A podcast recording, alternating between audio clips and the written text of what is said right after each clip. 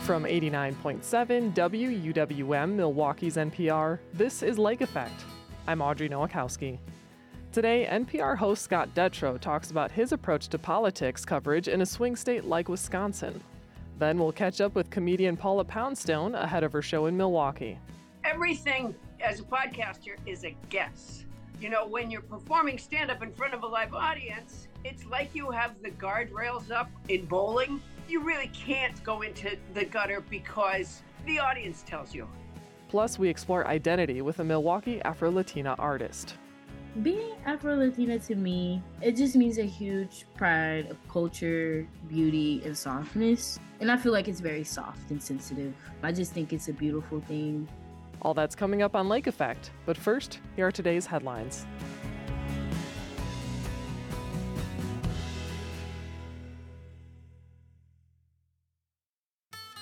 This is Lake Effect from 89.7 WUWM, Milwaukee's NPR. I'm Audrey Nowakowski. Thanks for joining us. As a reporter, Scott Detrow has covered Republican and Democratic presidential campaigns, Congress, the White House, and even the war in Ukraine from Kiev. But in recent months, Detrow stepped into a new role host of Weekend All Things Considered on NPR. Now he also contemplates topics like blues music, new literature, and Popeye's chicken sandwiches. Detrow joins WUWM's Maayan Silver in studio to talk about his transition and how to approach the 2024 election.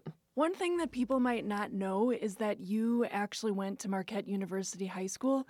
Can you let us in on your Milwaukee roots? yeah, my family uh, moved to Milwaukee when I was 16. Um, you know, I grew up in New Jersey and then we moved out here, and like, it's kind of on one hand, it seems like it might be a worst case scenario. Like you are moving in the middle of your sophomore year of high school. Congratulations, good luck. But actually, like it was, didn't feel that way immediately at first, but it was it was a wonderful experience, and um, I quickly connected and made really close friends in Milwaukee that I'm still in touch with, and and basically uh, lived here for all of high school, and it felt like it felt very much like home, and it felt like a very important part of my childhood being in Milwaukee. So it's it's nice to be back, and um, it's always been nice to have that baseline experience of living here and knowing here when obviously uh, Wisconsin is a very important state for the stuff that I cover. So when I when I'm here reporting stories, it's always nice to feel like a little bit like okay, I know this place really well. Yeah, that's the thing. You covered the 2016 Wisconsin primary when you were a campaign reporter following the Republican candidates. Yeah. Um, there were two primaries here that April. It was Clinton and Sanders on the left, yeah. and Cruz, um, Texas Senator Ted Cruz, and Trump on the right. Cruz beat Trump, Sanders beat Clinton in Wisconsin. What do you remember from your time in Wisconsin covering that primary?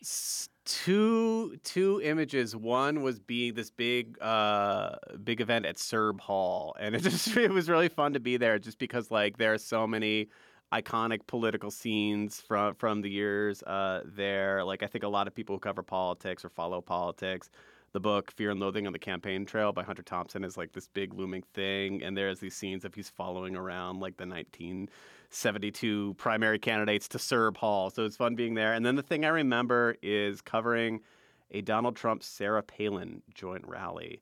And Sarah Palin coming out on stage to um, to the tunes of of of uh, like like the like the jock jams like do do do do do do do do and I was like this is a really it's a really weird scene. Like what what is going on here? But I feel like that kind of was like an early indicator of just kind of like the um in a way that she was like a predecessor to the politics of Donald Trump of kind of like this is what a lot of voters want and it's not necessarily conversations about policy. It's kind of like politics as this like this cultural identifier almost entertainment moment well, and you know, something that I think you've reported on was how unpopular Trump was at that time in Wisconsin in 2016.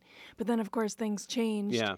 And um, he ended up winning Wisconsin and winning the presidency. That's the elephant in the room that's continuing to, mm-hmm. you know, rear its head in this 2024 election. How how have campaigns become so much more high stakes yeah. now? I think like I'm trying to think back to that moment and and you're reminding me yeah, like like covering politics, it's it's so dangerous to not learn lessons from what you've covered before, and it's also sometimes equally dangerous to learn lessons from what you've covered. Because I remember like like some of the things that I thought were very clear based on evidence in the 2016 primaries was well maybe maybe um, rally sizes don't actually tell us that much about how popular a candidate is because Bernie Sanders got these massive rallies. He had those huge rallies in Madison, Wisconsin, right? Like he had he had like this this kind of like cult following, but he ended up ultimately losing the primary to Hillary Clinton. More people voted for Hillary Clinton than Bernie Sanders. Like, so it tells us something, but maybe it doesn't necessarily tell me anything. You know, and then I was applying that kind of wrongly to to the Trump campaign of like he's got these big rallies, but does he really have this broad base? We saw kind of like a, a soft ceiling on his support within the Republican primary. Turns out he did have enough enthusiasm to win the presidency, and it turns out uh, I think you know that that election made clear that partisanship goes so far that uh, on, on both sides, and we're seeing it again with this election. At the end of the day, whether something is in your camp, whether someone is in your camp or not from your party, is almost like the main indicator, and it's really just at the margins of is is a candidate's behavior or personality so much that somebody's either going to not vote for the party they usually vote for, or do the very extreme in the current environment step of voting for the other party. Well, I mean, we could be seeing a Trump Biden rematch in mm-hmm. 2024. I mean, that could it could not happen, and many people, including Biden, are sounding the alarm. Trump has four indictments, has been found civilly liable for sexual assault, and has suggested that General Mike Milley, um, the former chairman of the Joint Chiefs of Staff, should be executed for standing up against him in 2020. Yeah. Yet a majority of Republican voters still support Trump. What do you say to people who say that NPR can't? Normalize Trump and treat the potential of a second Trump candidacy as business as usual? Well, look, it's an enormous challenge, right? And it became even more of a challenge based on what Trump did after the 2020 election, which was deny the results of an election and try to overthrow the results of an election, try to stay in power, even though he had lost the election and his term as president had ended. That culminated in in the attack on the U.S. Capitol, and now we're seeing him face criminal charges for that. I mean, he is going to face a parade of trials. So on one hand, you have to keep that in mind. On the other hand, you have to report on what is happening. And I feel like so many people want to talk about quote normalization and want to talk about did the media give Trump too much attention in 2016? And I think there's very fair conversations to have, but I think there's also a danger in not covering what's going on, in not telling people what a candidate is saying and being clear about what he wants to do. I mean, I think Trump has been very clear about what he would want to do if he retakes the White House, and a lot of that has to do with personal retribution more than any sort of like policy agenda. And I think it's important to talk about that. So, how do you do it, right? What's the responsible way to do that reporting? And I think it is putting as much context as possible around it. And I think it is important to point out to people as much as possible that he is somebody who's facing criminal charges. He is somebody who was impeached twice. He is somebody who continues to deny the clear results of an election that he lost. And at the same time, you've you've also talked about this. It's a time of increasing fatigue when it comes to politics. People just don't want to hear about it. Yeah. They don't necessarily like the options they have. They might not be interested in politics in general. How do you as someone on NPR sort of make that make politics accessible or make these issues important to people again? Yeah. Yeah, and I think you know, like I've I've actually I've switched jobs and I'm no longer a full time political reporter. Now I host All Things Considered on the weekends, so I'm I'm doing a ton of political coverage, but I'm also thinking about what are the other stories happening. And I think one thing that we saw when Biden took office, and it was a lot less of like, oh my God, it seems like Washington D.C. is on fire every day is that we were able to air more international news. We were able to air more like climate and science based news. A lot of the things that are really important that just in that era, there wasn't as much space to talk about. So I think it is important to make sure are we covering this in the right amount? Obviously, there's going to be this like seemingly existential election, and that's going to require a lot of our time, but there's other stuff to talk about too.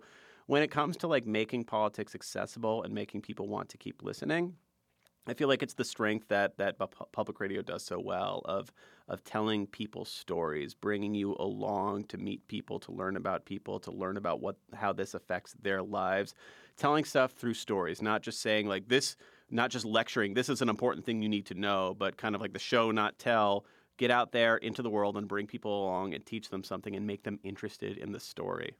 Part of public radio and going into public radio is it allows you to think about so many things. I mean, your show, it's weekend, all things considered. Yes. And so that's They're one of- serious about that too. Yeah. Has there been something where you're like, I really don't want to consider that, and then they're like, you have to consider it? There's so many things to consider each day. That's, that's been the biggest surprise. I mean, like obviously not a surprise; it's in the name. But like, you know, as as like a White House reporter, you feel like you're juggling a lot of things because everything that happens in the world involves the president, right? You're like, you know, some sort of crisis happens in another country, you're trying to get the president or the national security team's reaction to it, um, and and that changes from day to day. But uh, but in this new job, like I'll be doing a, st- a feature on on voters. Then I okay now five minutes later you have to do a really intense um, interview about uh, the police killing of an unarmed man, right? And then you have to wildly shift gears and go eat like a chicken sandwich on the radio. And you have to like reset your brain over and over again and prep yourself over and over again. And that's why like you're working with a great production team because sometimes you walk out of interview on one topic and you walk into the next door studio and you're like, okay, what are we talking about now? And somebody says, here's all the research I put together. You can skim it real quick and get yourself in the brain space to have a totally different conversation. So like I appreciate that, but man, it's like it's it's wild sometimes how quickly you have to shift your brain. So I was wondering, you know, to be that sort of well rounded, holistic person, is there something in your history? I mean, you've spent a lot of time in public radio, you were a member station reporter, but I'm wondering if there's something in your history that you feel like you can draw from, like a hobby or some experience that you had that you draw upon to be this sort of like, you know, public radio host. I I guess I've al- I always loved to read and continue to love to read and love to read everything like any genre, history, fiction, short stories, novels, poems. Like I've always just like consumed information. You know, like uh, I remember you mentioned high school. I remember like struggling through math class and like sometimes sitting there skimming like a Newsweek or a Time magazine in the back row and paying more attention to like current events than math, which worked out okay for me in life, I think. Sorry to my math teacher. Um, but like just just always like sucking in information and I feel like over time I kind of developed the ability to like read pretty quickly and retain stuff, which has been like very helpful when you're like, okay, now we're talking about this topic. Read as much as you can for for an hour, and then get into the studio and interview somebody about it. So that's that's been really really helpful, and I think like part of the appeal that that drew me to wanting to be a reporter to begin with. well, it's been wonderful chatting with you, Scott. Um, thank you for joining me on Lake Effect. Thanks. It's great to be here. Scott Detrow is the host of Weekend All Things Considered. He spoke with WUWM's Maayan Silver on a recent visit to Milwaukee.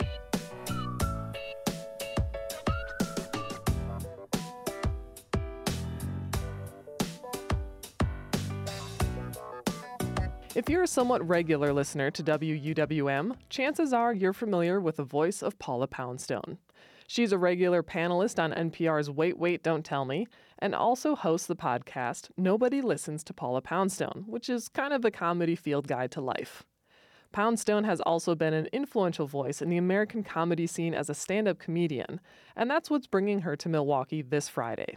Ahead of her show at the Pabst, she joins me now. Paula, welcome back to Lake Effect. It's good to speak with you again. Thanks so much. Nice to speak with you. So you've recently recovered from COVID. How you doing and feeling? Uh, you know, I'm st- I'm still a little tired. I'll tell you the worst thing that happened uh, during COVID. Okay, there's two things. The first is the body aches were like historic, and I have a theory about it, which is when I was a kid, my older sister had a Barbie doll, and it was when the Barbie's legs used to be able to rotate like 360 in her hip socket so I used to sneak in and take that Barbie doll and rotate Barbie's legs in her hip socket. And, uh, you know, looking back, I think it probably was quite painful to Barbie, but I didn't think about that at the time. Uh, and so my theory about the body aches that centered in my hips is that it was the ghost of Barbie returned. And late at night, while I was in the little bit of time that I could sleep, uh, she was rotating my legs 360 degrees in my hip socket. You know, it's as good a theory as any. I agree. Well, does that make you a little hesitant to come to Wisconsin? Because Barbie, the original doll, is apparently from the fictional town of Willows, Wisconsin. So you're coming No, into Barbie territory. Oh my gosh. Well, I feel she's gotten her revenge. So, you know, I don't think she's going to chase me to the ends of the earth. I feel like, you know, what's done is done. You know, it was an eye for an eye or a hip for a hip, so to speak. and then the other, uh, the other, I mean, the, obviously none of it was pleasant, but probably the worst thing that happened as a result of COVID is I was supposed to be on Wait, Wait, Don't Tell Me, the one that taped Thursday, September 28th at the Greek Theater, which is a, a you know several thousand seater amphitheater in Los Angeles, probably the only beautiful part of Los Angeles. I was supposed to have been on that show and I was promoting it on my social network. I was making videos about it. I was having a blast. And then I got sick and couldn't do it. And I, I begged uh, the powers that be on the show. I'm like, put me in a Pope mobile. You know, put me like off in the wing of the stage. I can just answer my questions. Like I'll I'll say stuff like uh, "lemurs down his pants," um, because that's often, you know, "lemurs down his pants" is a solid answer for uh, "wait, wait, don't tell me." You you are as likely to be correct with that answer as any other. It's pretty solid backup. And I'm very glad to hear you are feeling better despite missing, you know, wait, wait. You're such a great staple on that show. During COVID for myself, I really got into watching stand up. And maybe it's because you comedians are great with dark humor, and that's what I was going for at the time. Um, and of course, lots of comedians were putting out podcasts at the same time, like yourself. You're about three years into Nobody Listens to Paula Poundstone with Adam Felber. What I think it might be four years. Four years now. We had started at least a year before COVID hit.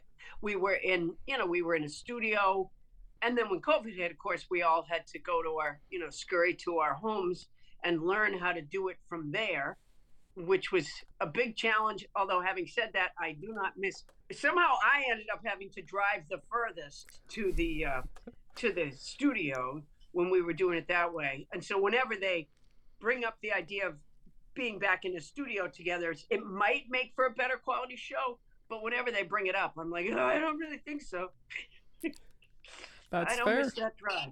Um, but uh, but yeah, um, nobody listens to Paula Poundstone, the comedy podcast. I think it's been up and running for about four years. What have you found to work best with putting that show together? Foolishness. You know, it's funny because I do different stuff on the podcast than I would ever have the nerve to do in front of a audience as a stand-up. I do goofy characters that call Adam on the phone. I just, I don't know. I think I give myself a broader, you know, since I'm not looking right at an audience, I, I have no shame. A little Um, braver. Uh, uh, yeah, I'm a little shy on stage. I just would never have the nerve to do stuff like that. But doing it on the podcast has really, really been fun. And of course, everything uh, as a podcaster is a guess. You know, when you're performing stand up in front of a live audience and you really can't do it any other way, it's like you have the guardrails up in bowling. You really can't go into the gutter because the audience tells you, right? You know, once you start to go off the rails, they, let you know. And so you pull back and you don't do that thing. But in podcasting, you know, there's nobody there other than my coworkers. And they're not even always paying attention. And so uh, it's a lot of guesswork. So it's really great when I hear from audience members that tell me that there nobody listens to Paula Poundstone listeners and that they enjoyed or a lot of what you hear is that it got them through the pandemic or uh, we're not through the pandemic of course but it you know got them through the stay at home order or that it's getting them through these difficult difficult um, political times. And that is so rewarding to hear because something has to get us through Absolutely. So when you are now that you're ramping up your tour again, how do you switch those mindsets? Do you find you go into this just inherent you have this memory and you're in stand-up mode when you're prepping for shows? What's your routine like? I think it is like that. You know, a thousand years ago, I had a show on ABC really briefly. If you blinked, you missed it. But one of our, uh, our musical guests was Cab Calloway. And uh, long story short, Cab, by this time in his life, he was in a wheelchair. It was probably the, bet his last performance he ever did. And when he came out on stage, instead of using a wheelchair, he insisted on using an office wheelie chair. And he would dance, you know, while he was sitting down to the music, and he fell. And uh, he he continued to sing. It was, you know, Heidi, Heidi, Heidi Ho, and all the, you know, the great Cab Calloway stuff. Honestly, if you had edited it for, you know, just a few seconds out of the sound of him falling, you never would have known he fell. He was on the floor sideways, and his teeth knew that song. And that's kind of me as a stand up. I mean, I don't do this same show every night, but I do think that uh, there's a, a mental routine that I go into. Uh, what's the word? Like uh, it, it, subconsciously, even that just sort of puts me in that place, and I go out and do it. And I have worked, you know, with things going wrong in my personal life, or with uh, you know, not feeling well, or being tired, or whatever. And, and I always end up pretty much in the same place um, because I think my teeth know how to do it. So, with your long-standing career and your outlets, whether it's podcasts, wait, wait, don't tell me, new stand-up material, do you listen to other comedians or their podcasts or other artists in general to help you get inspired? Do you have that outlet? No, I don't listen to anybody else, and I work alone. Uh, I do about two hours in a show in fact, I forget where I was working recently, where some comic wrote to me, nobody I knew, but he wrote to me via my public email. And he wondered if he could open for me when I was coming to wherever the city was that he lived. And, uh, and I wrote back and I said, you know, uh, you know, thank you for your interest. And I said, I am the most selfish performer you'll ever meet. I said, I do two hours on stage, and I am not willing to share my audience with anyone I, I feel like I love the crowd that comes to see me. They seem to be happy coming to see me. And there's just no way I'm having somebody else do, you know, 20 minutes or 10 minutes or even five minutes uh, before I go on. I'm taking every every little teeny bit of it for myself. Well, you are coming back to Milwaukee as a part of your stand up tour. And on the note of our fair city, I recently learned that your all time favorite comedy movie is Bridesmaids, which partially takes place in Milwaukee, or at least the B roll does. So, what makes yes. this movie your favorite? You know what? It is hands down, and there are a lot of funny movies, of course, but it is hands down the funniest movie ever made. And I had no intention of even liking it. Somehow I had heard a little bit about it before I went, which was you know that it was a little crass. But my daughters, who were I think young adults at the time, wanted to go to it, and because I'm a kind and loving mother, I put my own tastes aside and said, "Okay, I'll go." And so the three of us went. I'm telling you, I was swept up in waves of laughter with the rest of the crowd. Part of it is that it's relentless. You know, there's not just one joke. Like it just kept building and building and building. It is brilliant. And that when I had every intention of hating it. They really, they really captured debauchery very well. uh, oh my God! All the stuff on the airplane with the I can't remember the name of the actresses, but there's the woman that was very sort of innocent and had gotten married at Disneyland, and then the the very jaded cousin, I think it was, and they get drunk together. Uh, oh my favorite part. Gosh, it's hysterical. I feel like somebody, you know, audio taped me one time. Yeah. what is it? She's like, "Shut up! You smell like pine trees, and you have a face of sunshine." Like whatever that is. yes. Oh my gosh. I yeah, that sort of oddly defiant, drunken thing where you want to tell someone that you aggressive support, aggressive defiance and support. Yes, it reminds me uh, a, a, thousand years ago. I when I had my wisdom teeth out when I was a young adult. I lived in San Francisco and I had it done at a dental school, and because uh, I had no money, and uh, the guy who worked on me got a B. But as I was coming out of it, I still remember, and I wish I didn't, I still remember telling the oral surgeon that I loved him. and the poor guys, it was two men, and they, you know, they, I, I'm sure they were trying very hard to be professional, but it was just so stupid and awful that they laughed. And I got mad in the way that that girl does in that scene. I was like, no, no, it's not just the drugs. I love you. I had to go back like a few days later for them to check the surgery. Oh. And then there were no drugs involved. And uh, I was perfectly straight, as were they.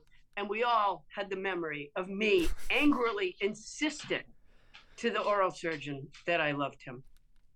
We broke up. I'm sorry to hear that. Short, yeah, short, yeah. short-lived relationship. Yeah, but it was so passionate. well, I'm glad to have spoken with you today in uh, another edition of, you know, let's call it your very long relationship with public radio. We're happy to have you in our little world here. Well, thank you so much. I'm so looking forward to going to Milwaukee. They have some of the best crowds in the country, and always look forward to being back at the Pabst.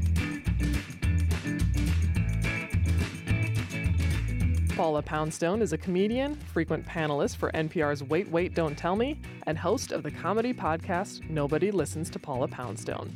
She'll be in town October 13th for a show at the Pabst Theater. Did you know you can listen to Lake Effect as a podcast? Search for Lake Effect wherever you get your podcast to download and listen on demand. You can also follow WUWM on Instagram, where you'll find videos and pictures from news stories and Lake Effect interviews. Later in the show, we'll hear from a chef who's been serving up Creole Argentinian food at pop ups in Milwaukee. But first, we'll speak with a Milwaukee artist about her Afro Latina identity. That's coming up next on Lake Effect on 89.7 WUWM, Milwaukee's NPR.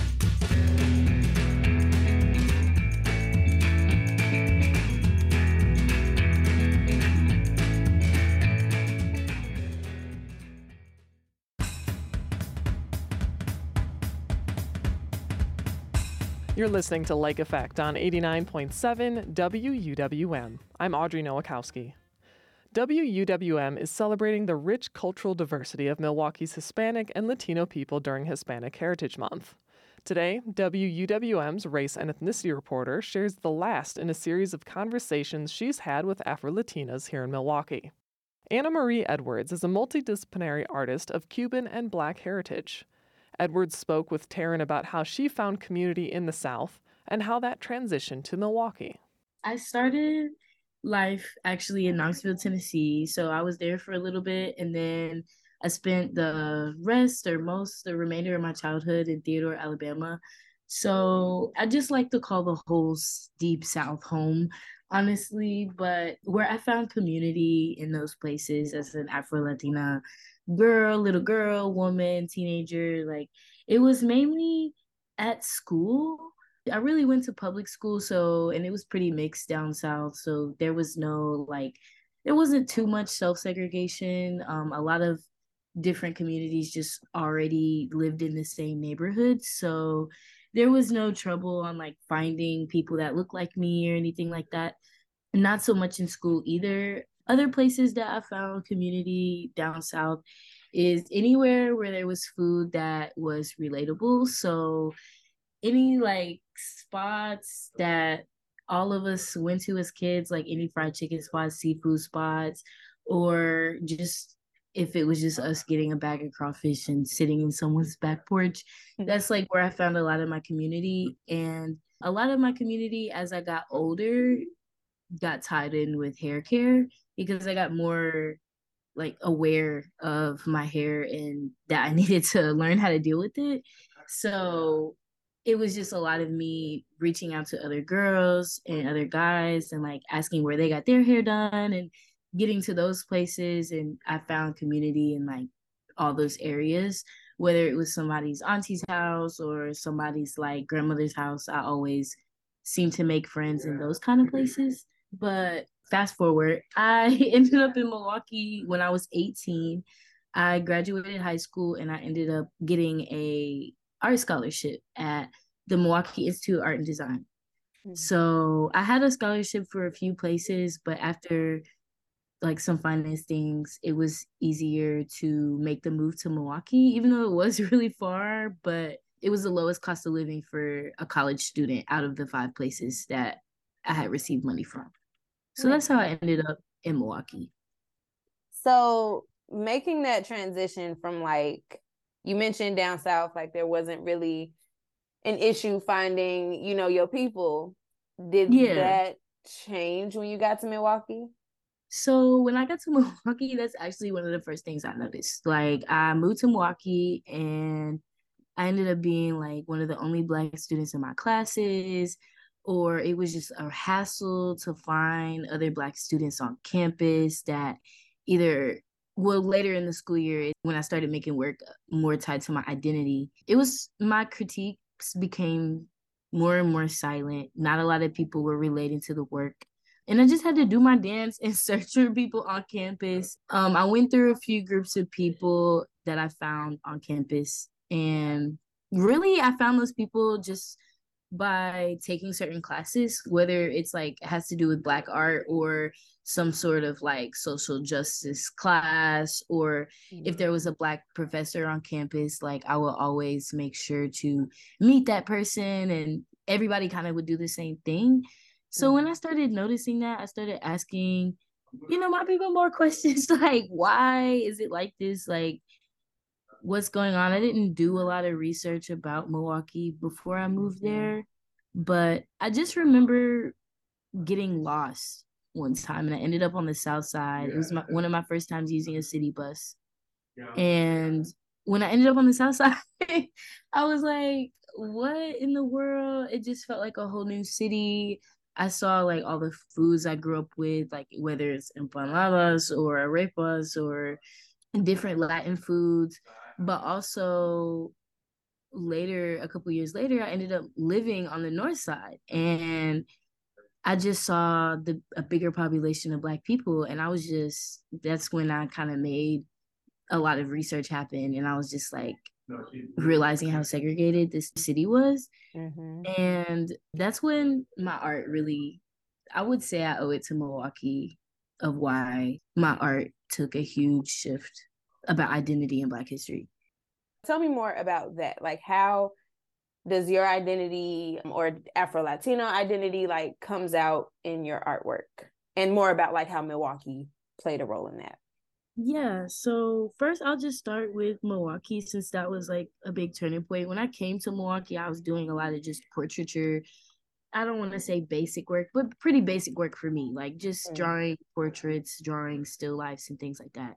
I made some crazy fashion pieces, but when I started having bad things happen to me in Milwaukee that were racially motivated, I started reevaluating my work. Mm-hmm. So at MIAD, I was in this design class. I was studying W.E.B. Du Bois and like other Black designers that fascinated me. And a lot of my designs were just always just there was always something wrong with them or they were too colorful or they just didn't follow this certain grid system and a lot of black designers don't do that and i just felt really targeted in the program so i ended up getting out of that program and getting into the new studio practice program at MIAD. Mm-hmm. And that program just gave me free expression. So from there, I utilized a lot of the things that would happen in the classrooms or my frustration with having really silent critiques and people not being able to talk about my work. I just started making work about that. I started making work about my hair because a lot of people would always want to touch my hair or ask me if it was mm. real, things like that. It just felt really ignorant for me because I was like, what century are we in? like, I'm not a animal.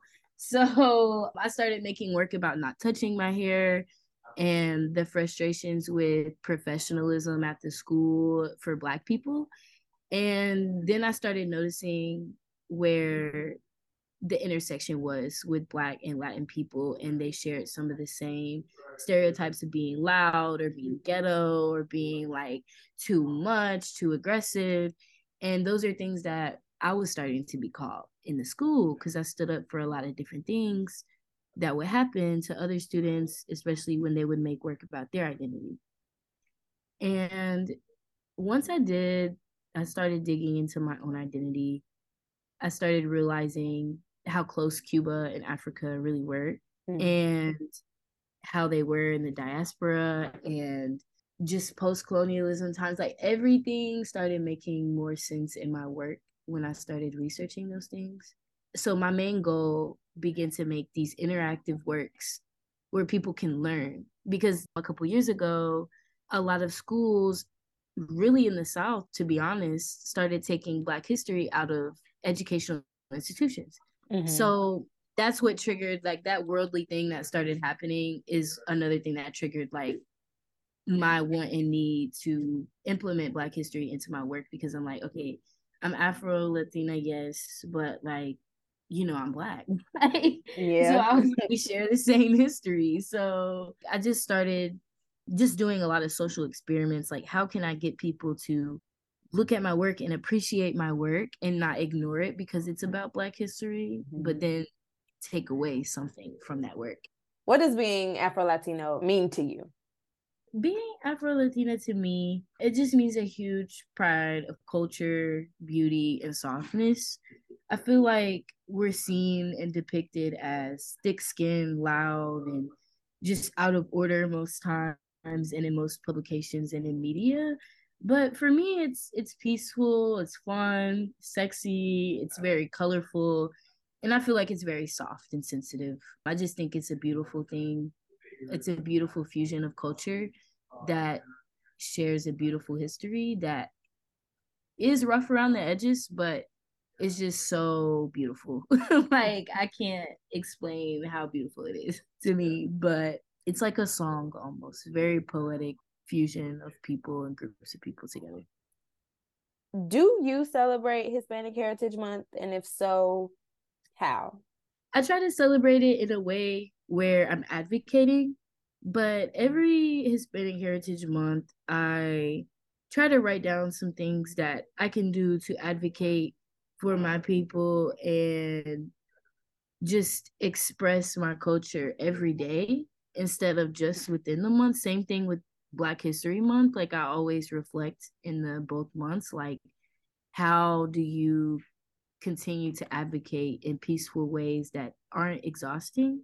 Right. But I think it's just all for specifically Hispanic Heritage Month is actually making blackness more visible and appreciated in Latin communities. Because I am an artist who does recognize anti-blackness in in Latin communities because it does exist and i'm not gonna be you know like an afro latin person that's just gonna ignore that mm-hmm. so i always try to figure out ways to implement those things to make afro latinos visible in the latin community because i feel like that is important and i think it's just something that's looked over or not really talked about often and i think it fuels an identity crisis almost mm. so i just sort of want to continue to find ways to make us visible. Absolutely. And I think that goes right into the next question I was going to ask because you talk about what you try to do personally and even just beyond the month, especially making Blackness more visible. Do you see that happening? Like when you look at Hispanic Heritage Month celebrations more broadly, you know, in different cities, whatever the case, do you see like Afro Latino inclusion kind of being intentional? Yeah, so back home in Alabama and also in Tennessee, like I did meet, you know, some uh, groups of people that were interested in making that a priority in Hispanic Heritage Month. Like when Hispanic Heritage Month would come about, like that would be one of the first topics is to not forget that there is blackness in our communities too and like these people do exist in our community and we should accept and learn about these people as well. But i feel like it's very little though. Like in, in a broad sense it's there but i feel like there could be more and that's a frustration for me because i just feel like it's that anti-blackness that kind of stops it a little bit mm-hmm. or a lot just being real and the more conversations I have with people and the more I've implemented my work into the world, people end up asking me more questions, like especially Latin people, and they end up learning a lot. It's in a process of growing. Anna Marie Edwards is a multidisciplinary artist of Cuban and Black heritage. She spoke with WUWM race and ethnicity reporter Teran Powell as a part of our Hispanic Heritage Month coverage. You can find more of those stories and other conversations from Teran's series with Afro Latinas at WUWM.com. We want to hear your story ideas for Lake Effect. If you have an idea for an interview or conversation you'd like to hear on Lake Effect, give our Community Connection line a call. That number is 414 251 8970. You can also submit your ideas at wuwm.com slash lake effect. We'll take one more break and then hear from a chef who brought a totally new experience to Zocalo Food Truck Park this summer. Keep listening to Lake Effect on 89.7 WUWM, Milwaukee's NPR.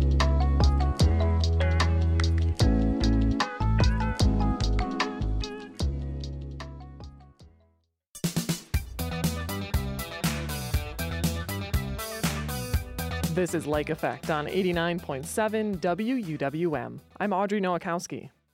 This summer, an Argentinian chef has been serving up open fire barbecue in a series of pop ups at Zocalo. He's cooking a range of meats and vegetables in the Creole Argentinian style that he learned from his family as a young man. WUWM's Lina Tran speaks with Huel DeVue, the chef and owner of La Mano de Dios. She's also joined by Marissa Tapia, DeVue's girlfriend. Anticipation is on the menu for pretty much anyone who walks by Huel DeVue's setup at Zocalo, the food truck park in Walker's Point. He's the chef behind La Mano de Dios, or the Hand of God. It's a soccer reference. But there is something transcendent about the way Huel tends to the flames in this hours long barbecue tradition called the asado. Are they hot? Oh, really hot. Yeah, yeah. Yes. Yes, it is. It's a feast for the eyes, a huge metal table where several low fires are burning. There's a New York strip on a cross spit that leans into the flames. Whole vegetables smolder on the embers cabbages, bell peppers, eggplants. There's a mountain of onions, their skins charring to black. Huel uses a shovel to tend the coals. This food takes time, Huel started in the late morning, and since then, people who have walked by take one whiff and ask whether they can order. Come back around one, he tells them. Huel has been popping up at Zocalo all summer. I talked to his girlfriend, Marissa Tapia, about how she and Huel met, which is how he came to Milwaukee. So I'm from Milwaukee originally, like born and raised here. My parents are both immigrants from Mexico and I was living in Portland. I went there for grad school. He was in Portland for work, and we um, were at a concert and we met. And I don't know, we're at, attached at the hip ever since, I guess. And then just Marissa and Huel were used to living like nomads, but she wanted to come home for the summer, so she connected him with an old friend and the co-owner of Zocalo. And uh, anyways, they talked while we were in, in Portland. He's like, when Milwaukee, do a pop-up weekend. And uh, he's like, we don't have any of that kind of food here. Um, I think that'd be like really cool for Milwaukee and the show aspect. And um, we came and well, I think did his first pop-up of Harley Fest weekend. And it went really, really well. And we've just kind of been doing it ever since. Uh, not every weekend. Huel's been cooking like this for almost 20 years. When he was 18, back in Argentina, his family opened a restaurant. Eh, bueno, empecé a cocinar. Mi hermano era gastronómico a partir de los 17 años. Eh, mi hermano es mayor cuatro años que yo. Cuando yo tenía, cuando yo tenía 18 años, eh, mi familia decidió abrir un restaurante familiar y ahí me introducí en la gastronomía. So, mi bikini. Yeah, so his his brother got into you know cooking. Um, his brother's four years older, Yes. and um, anyway, when he turned 18, his family decided to open up a restaurant. They're from ¿de Santa? Rosa de Santa Calamuchita. Rosa de Calamuchita, Argentina, which like the closest big town is Córdoba. No dije algo antes, que mi familia es que mi abuela cocina, mis padres cocinan. Yeah, Claro, so te- tengo una cooking is in his blood. His grandma, his grandparents cook. His parents are amazing cooks as well. So it's just something he like just grew up around. This Creole Argentinian cuisine goes back to the gauchos, nomadic horsemen who raised cattle on the grasslands in the early 1800s. And you've described the cooking as like Argentinian Creole cooking. Is that Yes. What is Creole culture? I'd say. Ay, qué com- a- acá está Leo Complicated. ¿Qué? ¿Cómo para ti? ¿Cómo? La, la- la cultura es por los gauchos. Los gauchos son las personas que trabajan en el campo. The y- gauchos, who are like, think of the rural, what they say, campesinos, like campo. Um, I don't think in America we'd have an exact um, Yes. equivalent. Trabajo Maybe if our cowboys had been top chefs. I don't know what. A ver, ¿qué? The food is cooked simply, seasoned with just smoke and salt. It's served with vibrant chimichurri and salsas. So, que como ha notado, como no es que agregan tanto en la comida, no es la carne, el vegetal así, y sí, tal vez una salsita al lado, un chimichurri que les hace el sabor, pero no es como que le hace mucho a la comida, ¿no? Nomás. No, la- yo pienso que la comida, la, la- cómo cocinamos las carnes. Sabemos hacer salmuera, que es, una, es un- es un agua de sal con algunas hierbas. Salmuera. Salmuera, con, con eso se va como salando la carne. Brine. Se va esprayando con, con esa salmuera que se llama. So they make this like kind of salt water mixture with some herbs, salmera, and as they're cooking, they kind of like throw that on there. para darle pocos aromas a la Aroma, carne, yeah. más que sabores. Y Aroma more than flavor, he said. personalmente me gusta los sabores reales de la carne, solo. Personally, he likes like the real flavor to come through. He only really likes to add maybe salt. There's a funny saying he taught me though. Uh, for them, dile como te dice que te ha dado vueltas. Como te, a Vuelta y ti te gusta. So if you were ask him how does he like his meat done, dile, Vuelta y vuelta. which just means vuelta y vuelta, one Side turn, a side. one turn. Basically, almost bleeding inside. so vuelta y vuelta. I asked whether cooking this food, food that he made with his brother, his family, food that comes from home, makes him think of home. Uh, so, so, sí me sí, recuerda- sí, como cocinando así, si te acuerdas, te trae, no, Oh, memorias me de hace, la, sen- de, me hace de- sentir de- muy bien poder hacer esto que tanto me gusta. y- ¿Te acuerdas de eh, vivir en Argentina? Que si te hace, como, ¿cuáles recuerdos te, a veces te... Eh, todos los recuerdos para mí gastronómicos son de haber, eh, yo lo disfruto al 100%, ¿no? Y compartir en familia. Te hace acordar de tu eh, casa, de, eh, de compartir donde en familia. Creciste. Yo trabajé mucho con mi hermano, con mis hermanas, con mis padres en esto, así que, Yeah. que más que un recuerdo me, me hace sentir cercano, ¿no? No sé cómo explicarlo, Yeah, more than it, it helps him kind of like feel still like close, like maintain that tie to them and like still doing this something that he shared doing with his family, being able to do it here on his own. He kind of like I don't know, helps him still feel connected to them in that way. Zocalo has helped other businesses like La Mano de Dios get their start. For Huel, it offered a community with other small businesses. Yeah, Milwaukee's just really welcomed him with like open arms ever since he arrived here. Everything's just really been so fluid, and I don't know. It feels like Milwaukee loves Huel. I think this cooking's been really appreciated here. I know growing up here, pig roasts are like such a huge deal. Everyone loves like the pig roast, and it's it was really cool. One weekend we had folks come. There were a lot of folks from up north, like really rural Wisconsin, and um, I think all their wives and girlfriends were at a country concert or something. So the husbands are here, and they're like, "Wow, pig roast! You don't see much of that down here in Milwaukee," and and and it's cool because I just feel like this type of cooking appeals to like across like class, across like race, you know, um, meat and vegetables. Yeah. exactly. And the great outdoors. And the great outdoors. Bueno, Y agregar solamente agradecido de, de todo, ¿no? De, de poder eh, dar a conocer lo que hacemos acá y It's grateful to be able to share what he loves. Zocalo has also meant flexibility. Huel and Marissa enjoy their freedom. It's what brought them together, and it's what will keep them moving to wherever life takes them next. Huel just wrapped up the last pop up of the season last weekend. He's a little scared of a winter in Wisconsin, so the couple thinks they'll head somewhere warm, but he says he'll be back next year. For Lake Effect, I'm Lina Tran.